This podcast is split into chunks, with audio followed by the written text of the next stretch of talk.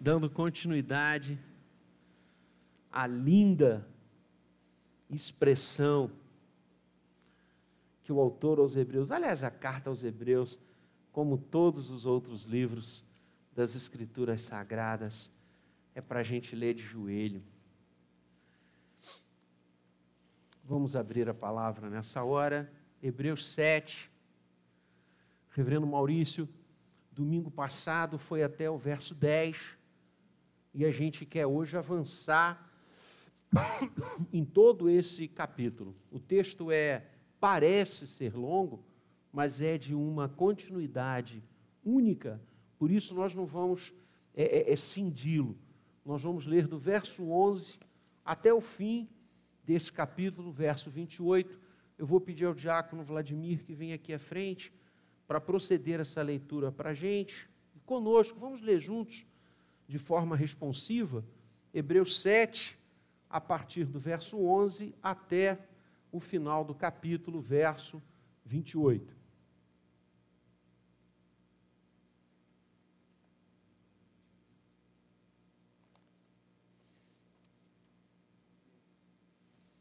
Vamos ler a palavra do Senhor.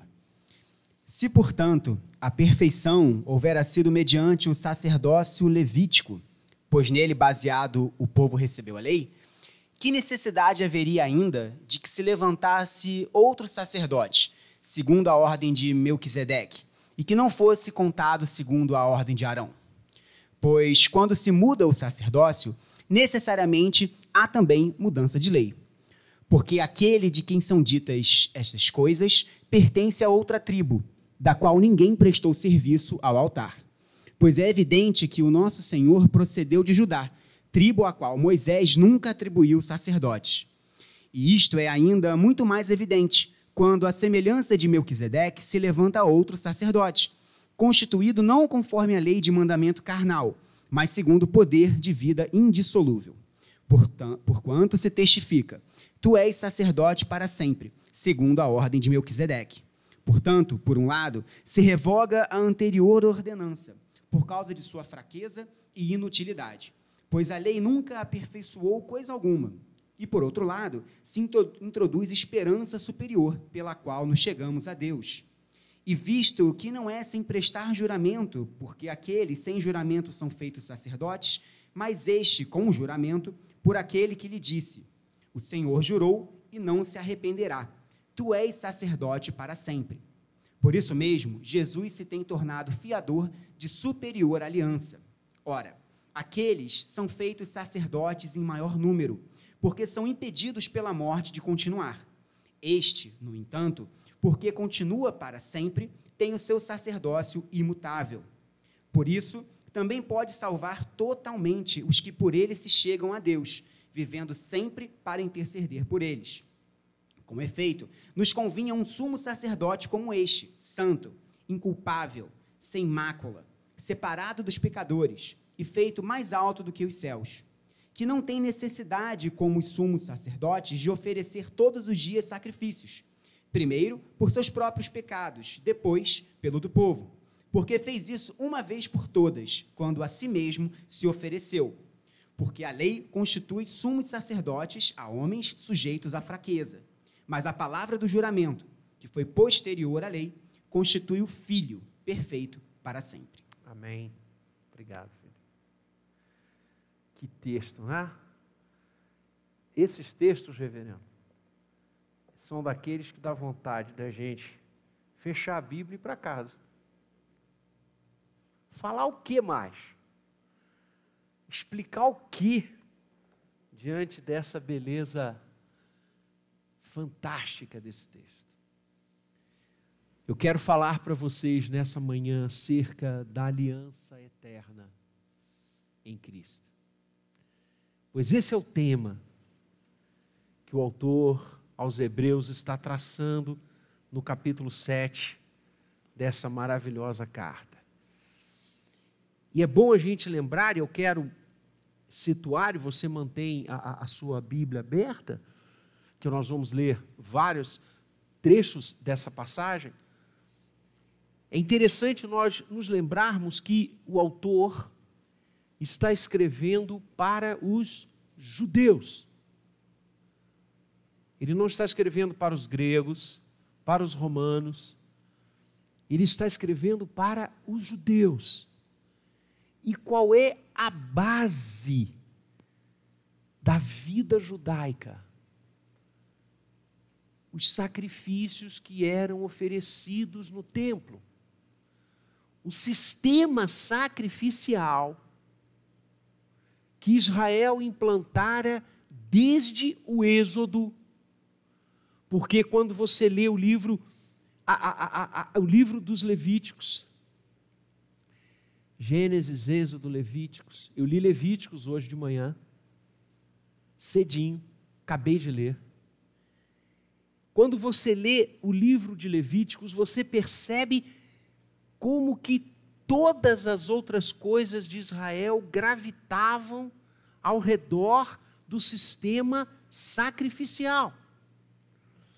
E qual era o grande personagem do sistema sacrificial? O sacerdote. Havia várias gradações sacerdotais. Havia várias formas dos sacrifícios serem conduzidos. Os sacerdotes vinham da tribo de Levi.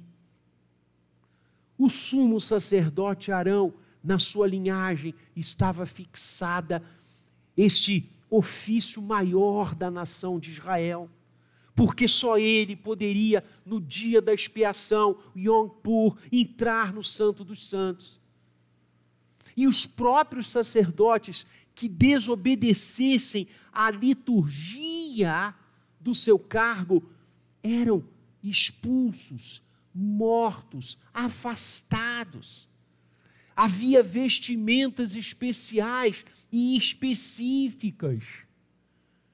Eles ofereciam sacerdotes, ofereciam sacrifícios, perdão, por si, pelo povo, pelos estrangeiros, pelos pecados os mais diversos listados em Levíticos, onde cada um tinha uma especificidade de sacrifício oferecido.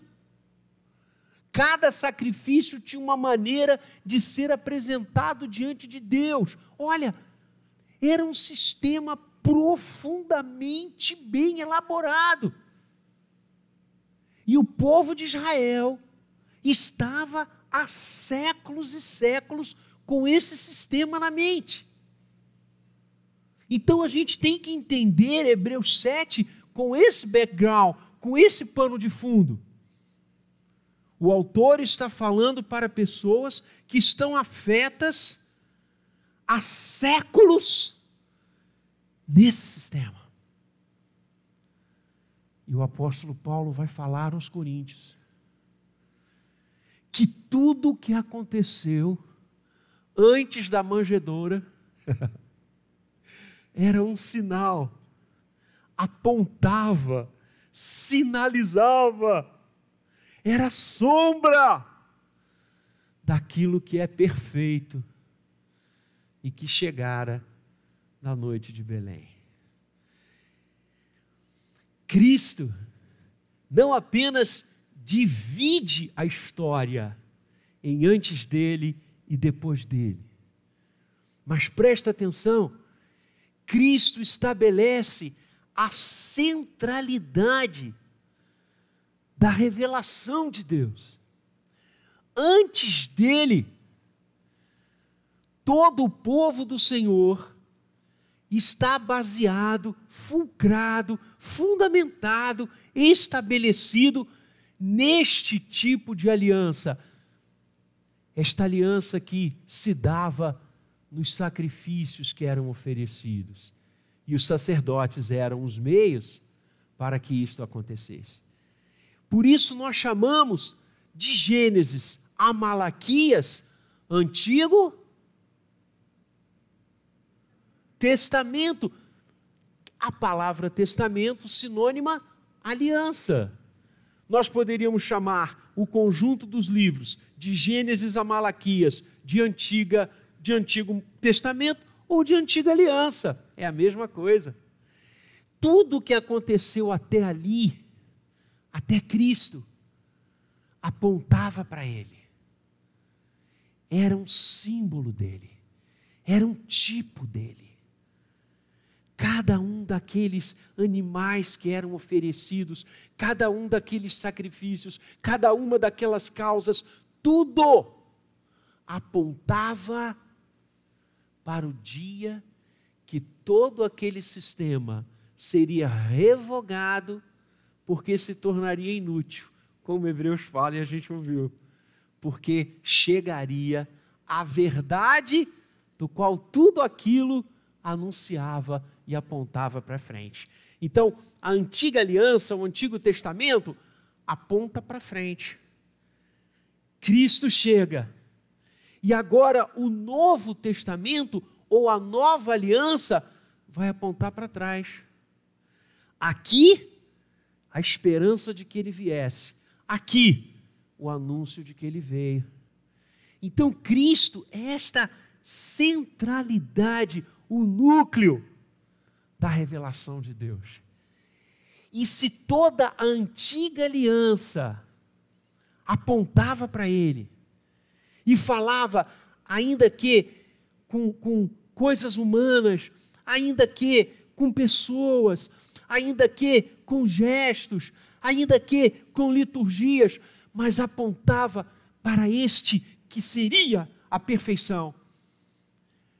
Tudo isso teve um propósito: preparar o coração dos homens para a realidade que viria, Cristo.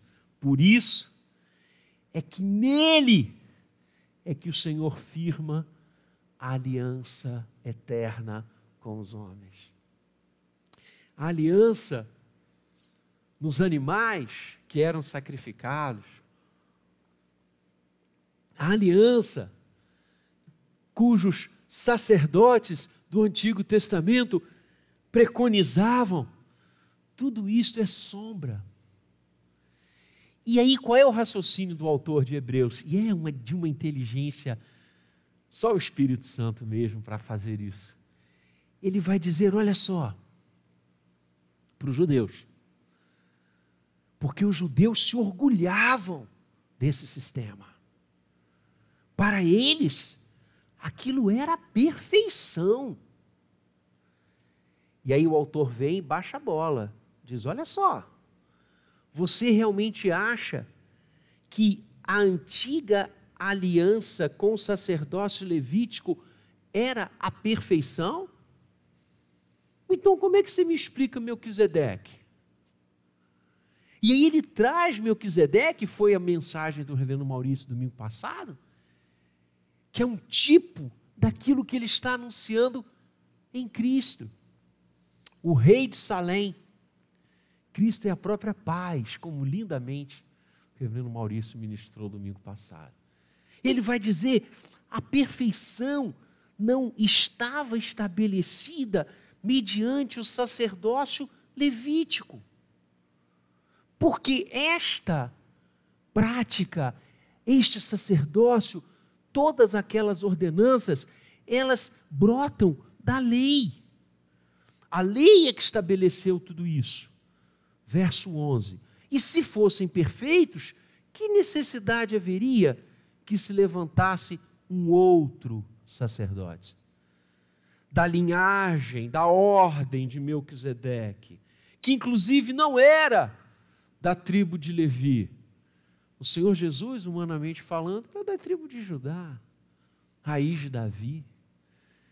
Aí o autor, o autor vai dizer: presta atenção, porque o regime sacerdotal antigo aponta para a eterna e verdadeira aliança. Todas aquelas coisas eram sombras, todas aquelas outras coisas apontavam para a aliança perfeita, a aliança eterna, que esta sim é fixada em Cristo. O sacerdócio levítico, vai dizer ele, vem da lei e torna-se revogado. Não era perfeito. A sua base era uma aliança que Deus havia prometido aos homens. Já o sacerdócio de Jesus não emerge da lei, mas do poder de vida insolúvel. Por isso, enquanto o antigo sistema apontava para frente, ele agora realiza tudo isso. É evidente que o nosso Senhor, à semelhança de Melquisedeque, como outro sacerdote, é constituído segundo o poder de vida indissolúvel.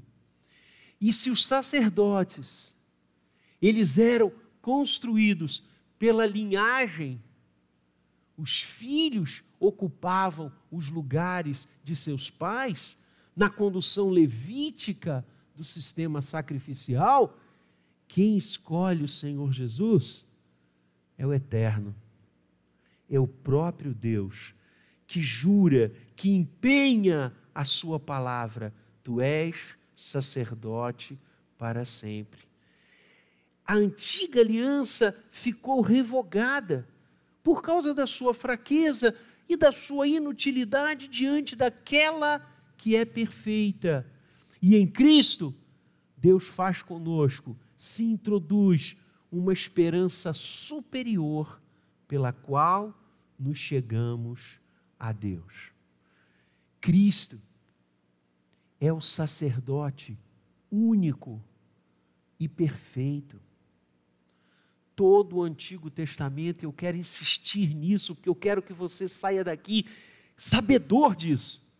Todo o Antigo Testamento apontava para Ele. A perfeição não repousa em tudo aquilo, a perfeição é Ele. Ele é o sacerdote único e perfeito. E o autor vai argumentar algumas coisas para falar sobre isso. A primeira, como eu disse, ele é escolhido pelo próprio Deus. Verso 21. O Senhor jurou e não se arrependerá, tu és sacerdote para sempre. Quem faz do Senhor Jesus sacerdote perfeito? E qual era a função do sacerdote? Apresentar o povo perante Deus. Oferecer sacrifícios para perdão. Olha, aqui, olha o que a lei estava ensinando ao povo. Por que, que você acha que o sistema sacrificial foi erigido? Porque Deus quis que sempre a humanidade soubesse que não somos nós que conquistamos o nosso perdão. Você não é perdoado por aquilo que você faz. Você não é perdoado pelos seus atos de bondade. Você não obtém a redenção porque você é bonzinho, riquinho, se veste bem. Você obtém a redenção porque um sangue que não é o seu é derramado no seu lugar. Essa é a grande o grande foco, esse é o grande foco do ensino do sistema sacrificial. Eu e você fomos ensinados desde o Gênesis. E essa era a mensagem que o povo de Israel tinha que levar ao mundo: que o perdão não é conquistado por aquele que peca. A alma que pecar, essa morrerá. O perdão vem pelo derramamento de sangue de uma outra vida no seu lugar. Aquela morte seria sua. Mas um outro ser morreu para que você fosse perdoado. Não há em todo o Antigo Testamento, vou repetir, não há em todo o Antigo Testamento a mínima noção, a mínima ideia de que o homem pode alcançar o perdão de per si. Não há uma única palavra que sugira isso. Porque é verdade. Deus não iria mentir na sua revelação. Nós não podemos nos perdoar. Nem o sumo sacerdote podia. Repara. Os sacerdotes tinham de ter uma vida impoluta. Eu li tudo isso hoje de manhã novamente. Os sacerdotes tinham de ter uma vida extremamente diferenciada, regrada. Para você ter uma ideia, não podia haver qualquer, assim como nos, nos oferecimentos, na, na, na, nos sacrifícios, não poderia haver mácula, nos sacerdotes também não. Eles tinham de ser sem mácula. A vida deles era extremamente observada por toda a nação. E se alguma coisa errada acontecesse na vida do sacerdote, ele era banido. E mesmo assim, antes de oferecer sacrifícios pelo povo, pelo perdão do povo, ele tinha que oferecer sacrifícios para perdoar quem? A ele. Percebam, mesmo aqueles que tinham uma vida extremamente santa, e tinha que ser assim, não podiam se perdoar a si próprios. Tinha pecado, e o pecado era perdoado pelo sacrifício que ele oferecia primeiro, para que depois então ele pudesse oferecer sacrifícios em nome do povo. Percebam o que, que Deus está ensinando. Que a redenção não é um ato que o homem conquista. A redenção vem pelo derramamento do sangue de uma outra vida. O Senhor queria imprimir na mente de todos o que aconteceria na cruz do Calvário. Que é o grande símbolo da Páscoa, não é? Quando você lê as pragas que Deus ministrou sobre o Egito, lá em Êxodo, a última, qual é? a passagem do anjo da morte, onde todos os primogênitos morreram, todos, até dos animais. E o que que diz lá? As famílias do povo de Deus tinham de se reunir, tomar um cordeiro, e se a família fosse pequena, ela convidaria outros, outras famílias para cearem juntas, para que o cordeiro fosse consumido integralmente. E ao cozinhar o cordeiro, na mesa daquela noite, por isso aquela noite ficou conhecida como a Páscoa dos judeus, Pessar, passagem. Eles tinham que tomar o sangue do cordeiro e passar aonde? Nos umbrais das suas portas, das suas casas. E o texto vai dizer assim, e esse versículo está sublinhado com todas as cores de canetas que eu podia. E o sangue vos será por sinal. E o sangue vos será por sinal. Quando o anjo da morte passou pelo Egito, as casas onde o sangue do cordeiro estava espraiado nas portas. A morte não entrou ali. E o sangue vos será por sinal. Você quer um outro símbolo mais concreto da cruz do Calvário do que a Páscoa? Cristo é o único e perfeito sacerdote ele foi escolhido pelo Pai. O Pai é o fiador da sua escolha, olha que coisa linda. No verso 22, por isso mesmo, Jesus se tem tornado fiador. Aqui o grego é garantidor. Traduzida corretamente a expressão como uma fiança, ele é o fiador do quê? de uma superior aliança. Aliança agora não mais no sangue dos animais, que é um símbolo, um tipo, mas no seu próprio sangue. Entendeu? Porque que quando o Senhor Jesus toma o cálice, na noite em que ele foi preso, traído, ele entrega aos seus discípulos e diz o que? Bebei dele todos, é o meu sangue, sangue da eterna aliança. É isso. O Senhor Jesus estava ali naquela mesa, apontando para a cruz e dizendo: Olha, todo o sistema sacrificial chegou ao fim, porque eu estou aqui. O Cordeiro de Deus que tira o pecado do mundo, como João Batista corretamente falou do Senhor ao vê-lo após o batismo.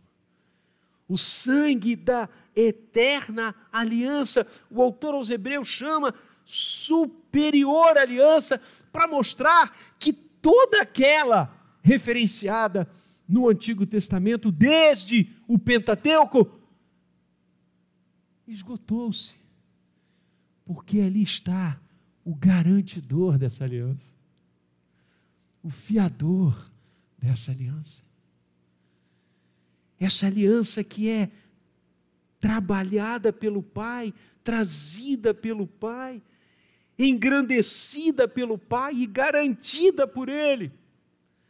Também nos versos da continuidade do 23 diz: ora, aqueles, os sacerdotes da antiga aliança, tinham que ser muitos, em grande número, porque eles morriam e tinham que ser sucedidos, e assim foram até agora.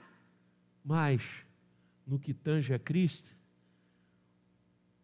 o efetivo, eterno e único sacerdote, ah, essa aliança continua para sempre, porque o, o seu sacerdócio é imutável.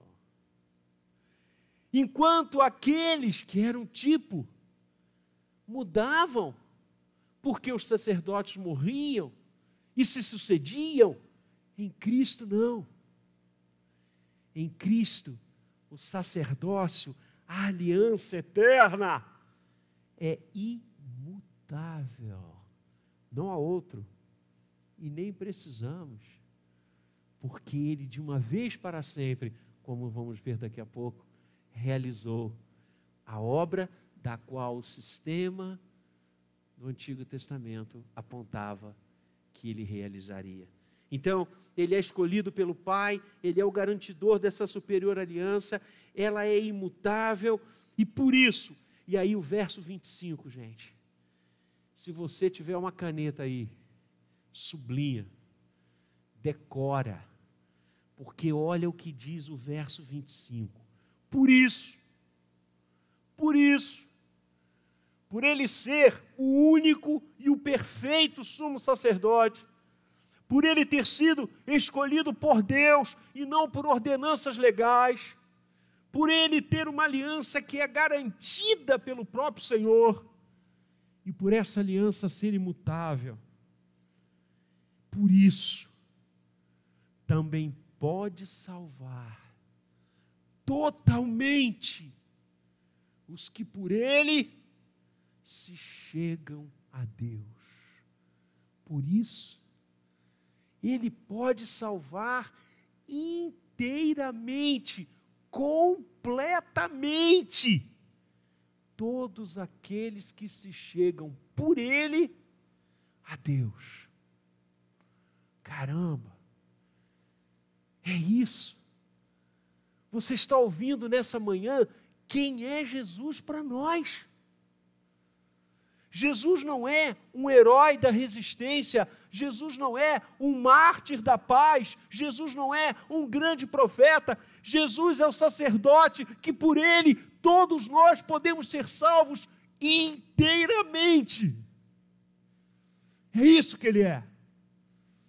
Ele é o fiador dessa eterna aliança. Aproximemo-nos dele porque Ele tem poder para nos salvar. Aliás, só Ele. Paulo vai dizer, e João vai ratificar isso em Apocalipse, presta atenção, que todas as vezes que aqueles animais, desde o Êxodo, eram sacrificados no tabernáculo, depois no templo, sobre a mesa da apropriação, o sangue era vertido, o holocausto era feito, o aroma subia aos céus. Paulo e João vão dizer que aqueles só perdoavam o povo porque Cristo foi morto antes da fundação do mundo. O cordeiro que foi morto antes da fundação do mundo, o que perdoava o povo não era o sangue do cordeiro, do boi, do pombo, o que perdoava o povo sempre foi este sumo sacerdote, sempre foi este que pode completamente salvar todos que se aproximam por ele diante de Deus. Tudo aquilo ali só tinha sentido e só teve razão porque o Cordeiro de Deus perfeito foi morto antes da fundação do mundo. Sempre foi o sangue de Cristo. Sempre foi o sangue do Cordeiro de Deus. Sempre. Porque Ele é o fiador da aliança eterna de Deus com os homens. Mas não apenas Ele pode nos salvar totalmente. Olha o que diz o texto ele também para sempre intercede por eles. Uma das funções do sacerdote era interceder. E várias das ordenanças sacerdotais determinavam que os sacerdotes orassem pelas pessoas, inclusive impondo as mãos sobre elas. Moisés fez isso quando consagrou Arão, impondo sobre eles as mãos e intercedendo por aquela vida. O que o autor de Hebreus, que é o Espírito Santo, está nos ensinando nesta manhã é que ter Cristo como sumo sacerdote, entre tantas coisas maravilhosas, inclusive esta máxima de nos salvar inteiramente, de nos remir inteiramente, de nos perdoar inteiramente, Ele também intercede por cada um de nós. E aí você faz agora o link lá, quase chegando no Apocalipse, quando João vai dizer que Cristo é o nosso Parácletos diante de Deus. E a expressão que a tradução portuguesa ocupou, encontrou foi a palavra advogado. Quando o texto diz: Nós temos advogado junto ao Pai.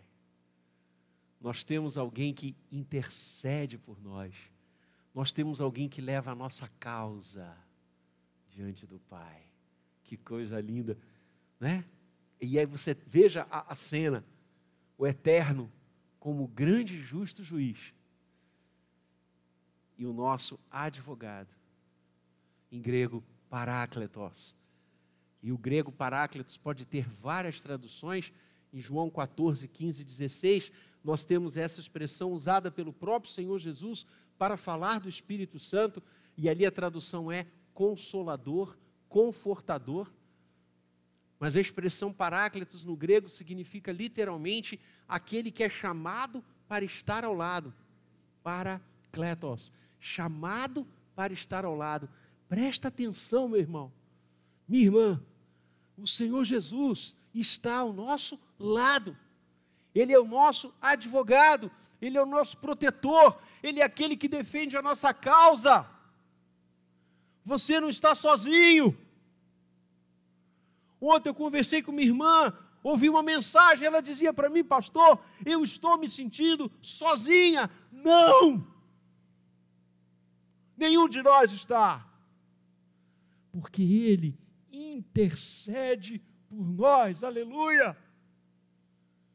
Ele clama por nós. Esse é o fiador da nova e eterna aliança. Você entendeu agora por que, que nós não clamamos aos santos? Você entendeu por que, que no nosso templo não tem imagens? Primeiro, porque a palavra de Deus claramente diz que nós não devemos adorar imagem nenhuma, escultura alguma de nada que há nos céus, na terra, nas águas. Mas além disso, pela desnecessariedade. Porque não são essas pessoas que já morreram, que já passaram, que intercede por nós. Outro dia eu falava com um moço que disse: Não, minha mãe faleceu e ela está lá na, no céu intercedendo por mim. Rapaz, quem está intercedendo por você é Cristo. Cristo, que é o fiador da eterna aliança firmada nele. Ele é que intercede por você. Não são os mortos, não são aqueles que já viveram, é Cristo. Entendeu por que, que a gente não clama e não intercede a Maria? Porque é desnecessário. Primeiro, que ela não tem poder para isso, que ninguém tem, a não ser o sumo sacerdote, Cristo Jesus. Ele intercede por nós. E este fiador da aliança eterna de Deus com os homens, o texto termina e eu concluo, não por querer, reverendo, eu queria ficar aqui mais umas duas horas. Que texto! É o cerne da nossa fé, é o cerne da nossa esperança. É isso que a Bíblia anuncia. João 3,16 diz isso aqui. Você pode pegar Hebreus 7 e colar em João. Deus amou o mundo de tal maneira que nos deu seu Filho como nosso sumo sacerdote, como aquele em quem foi firmada a aliança eterna, aliança imutável. Por isso ele pode salvar inteiramente todos aqueles que se aproximam por Ele a Deus. Intercede por nós. Que coisa maravilhosa. Não é para ler de joelho? Claro que é. E o texto vai concluir nos falando de algumas características deste sumo sacerdote. Deste com quem a aliança eterna de Deus foi firmada. Então o texto vai nos falar no verso 26, com efeito, nos convinha um sumo sacerdote como este. De que forma? Primeiro, santo. E é importante a gente ter a ideia da palavra santo e do conceito de santidade. O conceito de santidade ele é dúplice na palavra de Deus, tanto no Antigo quanto no Novo Testamento. No Antigo Testamento, a palavra santo é a palavra kadosh. E no Novo Testamento, a palavra santo é a palavra hagios. Tanto lá como aqui, a ideia de santidade é dúplice. A primeira, traz a ideia, e essa é a ideia central, da qual a outra vai emergir, que é a ideia da separação aquilo que é santo é aquilo que foi separado. Mas separado para quê? Para o serviço do Senhor. É simples assim. Então, quando você lê, por exemplo, desde o Êxodo, quando Deus estabelece para Moisés os utensílios do tabernáculo, ali vai dizer que os utensílios do tabernáculo, as bacias de bronze, as cortinas, tudo todos aqueles móveis e utensílios eram santos. Conceito de separação. E o segundo, que se diflui desse, é o conceito de eticidade. Aí vem a questão moral, vem a questão de ser santo, no sentido de ser ético, no sentido de observar a vontade de Deus o tempo todo, de não, como Paulo fala em Romanos 12, não se é, é, conformar, não tomar a forma do presente século, mas conservar-se santo diante de Deus. É nesse sentido que você terá a expressão que se repete no Antigo Testamento, não apenas no Pentateuco, mas nos livros poéticos, nos livros de sabedoria, nos livros proféticos: sede santos, porque eu sou santo. Aí, a ordem de santidade, sem a qual ninguém verá o Senhor, é de fato de uma vida íntegra. Como Noé, quem estava conosco na quinta-feira, no encontro de fé, nós estudamos sobre, sobre Noé. E a palavra no, no Gênesis diz que Noé era um homem justo e íntegro diante dos seus contemporâneos.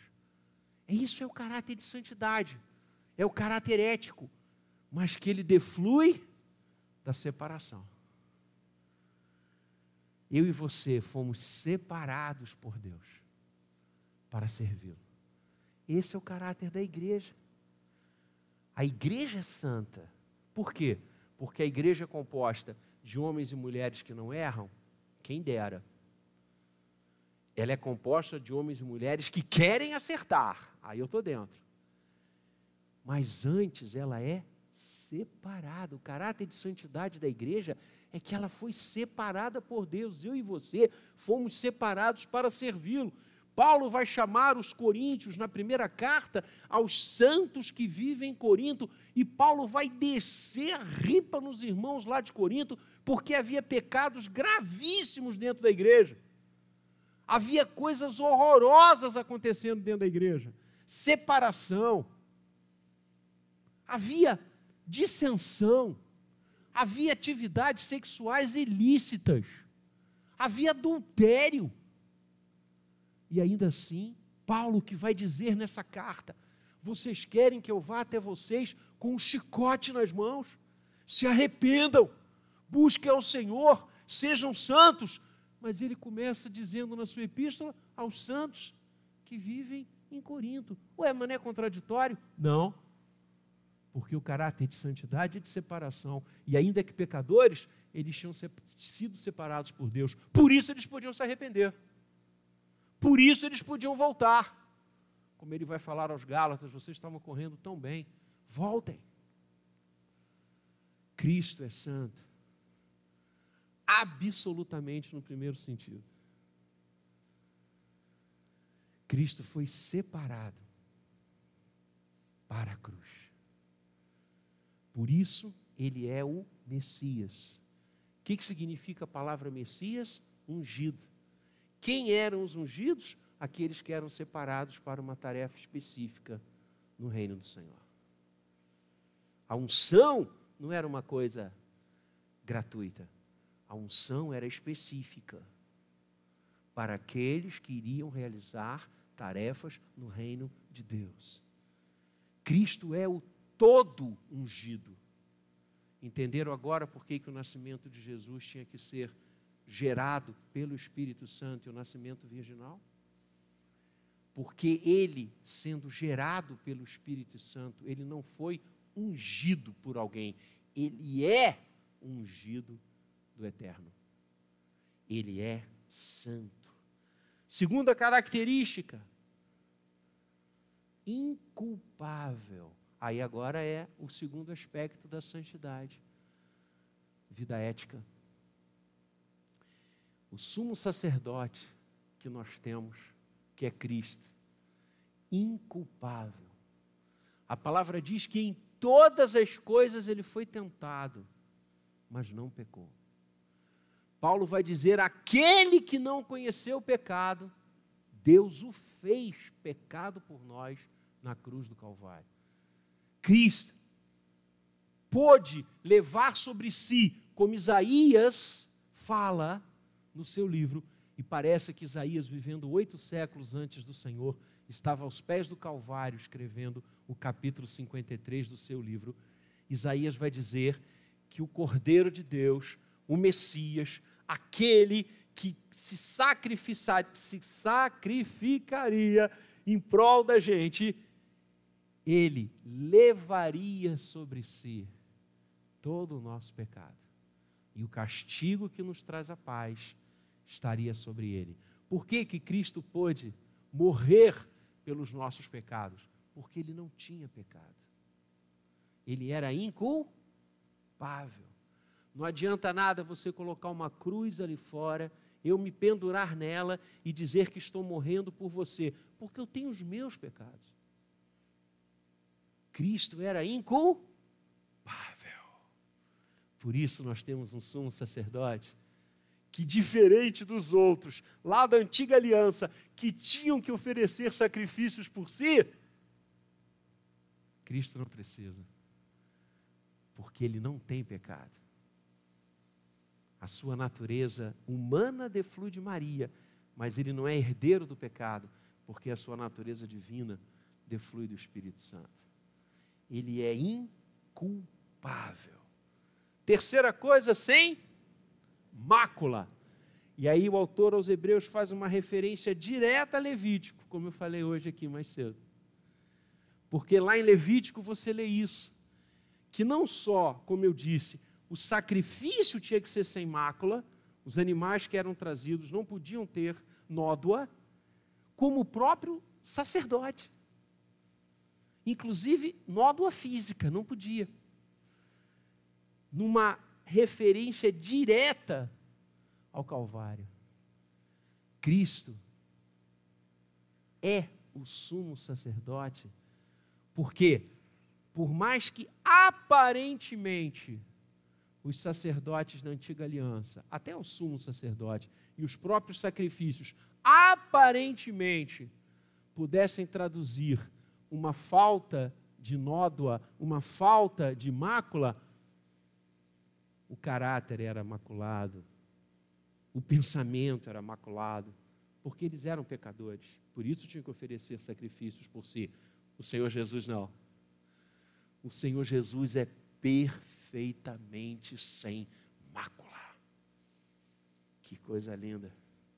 O Verbo que se fez carne e habitou entre nós. Ele é sem mácula. E continua, faltam apenas dois. Separado dos pecadores. Mas espera aí, vamos entender essa expressão? Como que o Senhor Jesus era separado dos pecadores. Será que o Senhor Jesus teve no seu ministério o que algumas práticas levíticas é, é, denotaram ao longo do tempo? Vocês sabiam que alguns sacerdotes da antiga aliança não se misturavam com o restante do povo. Eles tinham uma vida apartada porque eles se sentiam superiores. Foi assim com Jesus? Não. Pelo contrário. Lembra quantas vezes o establishment religioso de Israel criticou o Senhor, alvejou o Senhor, assacou contra o Senhor, palavras duras, porque o nosso Senhor, sem mácula, andava com publicanos, prostitutas e pecadores. Jesus andava com o povo e com um povo que não valia nada, com um povo que era execrado. Jesus tocou em leprosos. Quando Levítico diz que a pessoa que tocasse no leproso poderia ser até apedrejado, o Senhor Jesus ressuscitou gente. Os mortos tinham toda uma liturgia para cuidar dos mortos. Ai de alguém que tocasse num corpo morto. O Senhor Jesus curou no sábado. Ai de quem desrespeitasse o sábado. Que morra alguém do meu lado, mas eu não posso acudir porque é, é sábado. O Senhor esteve o tempo inteiro com todas as pessoas que o buscaram e o procuraram. Então, como é que o autor dos Hebreus diz? que ele estava separado dos pecadores, porque, não obstante o Senhor andar com todos os pecadores, o Senhor nunca viveu o pecado.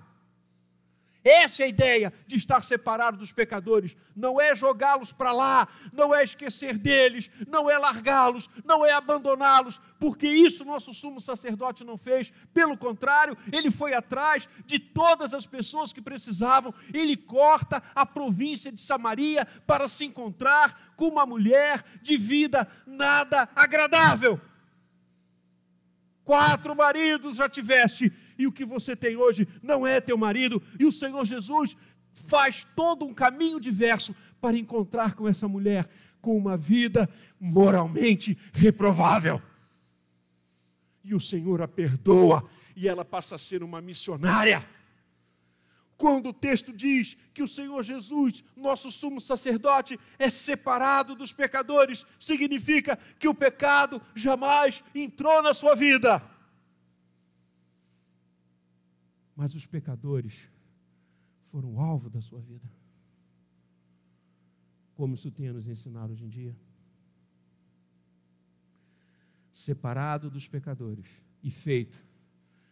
E aí ele conclui eu também. Feito mais alto do que os céus. Nossa. O nosso sumo sacerdote é perfeito para sempre. Ele foi feito mais alto que os céus. Por isso, ele não tem necessidade, como os sumos sacerdotes do passado, de oferecer todos os dias sacrifícios, primeiro por seus próprios pecados, depois pelos do povo, porque fez isso uma vez por todas, quando a si mesmo se ofereceu na cruz do Calvário. Porque a lei constituiu sumos sacerdotes a homens sujeitos à fraqueza. Apontavam para Cristo. Agora, a palavra do juramento do Eterno, que acontece posterior à lei, completando-a, dando sentido a ela, constituiu o Filho perfeito para sempre. Esse é o nosso Senhor. Esse é o nosso sumo sacerdote. Esse é o fiador da nova e eterna aliança. Não firmada no sangue dos animais, mas firmada no seu sangue, carmesim, vertido na cruz para nos salvar. Este, perfeito, com essa aliança imutável, este, que foi feito mais alto que os céus, é aquele que hoje quer interceder por você. É aquele que hoje quer salvar você. Porque Ele é perfeitamente capaz de salvar todos aqueles que se aproximam por Ele de Deus. Então venha, não perca mais tempo, não fique naquilo que foi revogado, mas venha para o novo e vivo caminho, que é Cristo Jesus, porque Ele é o caminho a verdade e a vida. Ninguém vem ao Pai senão por Ele, porque só Ele foi constituído o sumo sacerdote da eterna aliança de Deus com os homens. Que Ele nos abençoe. Amém. Vamos ficar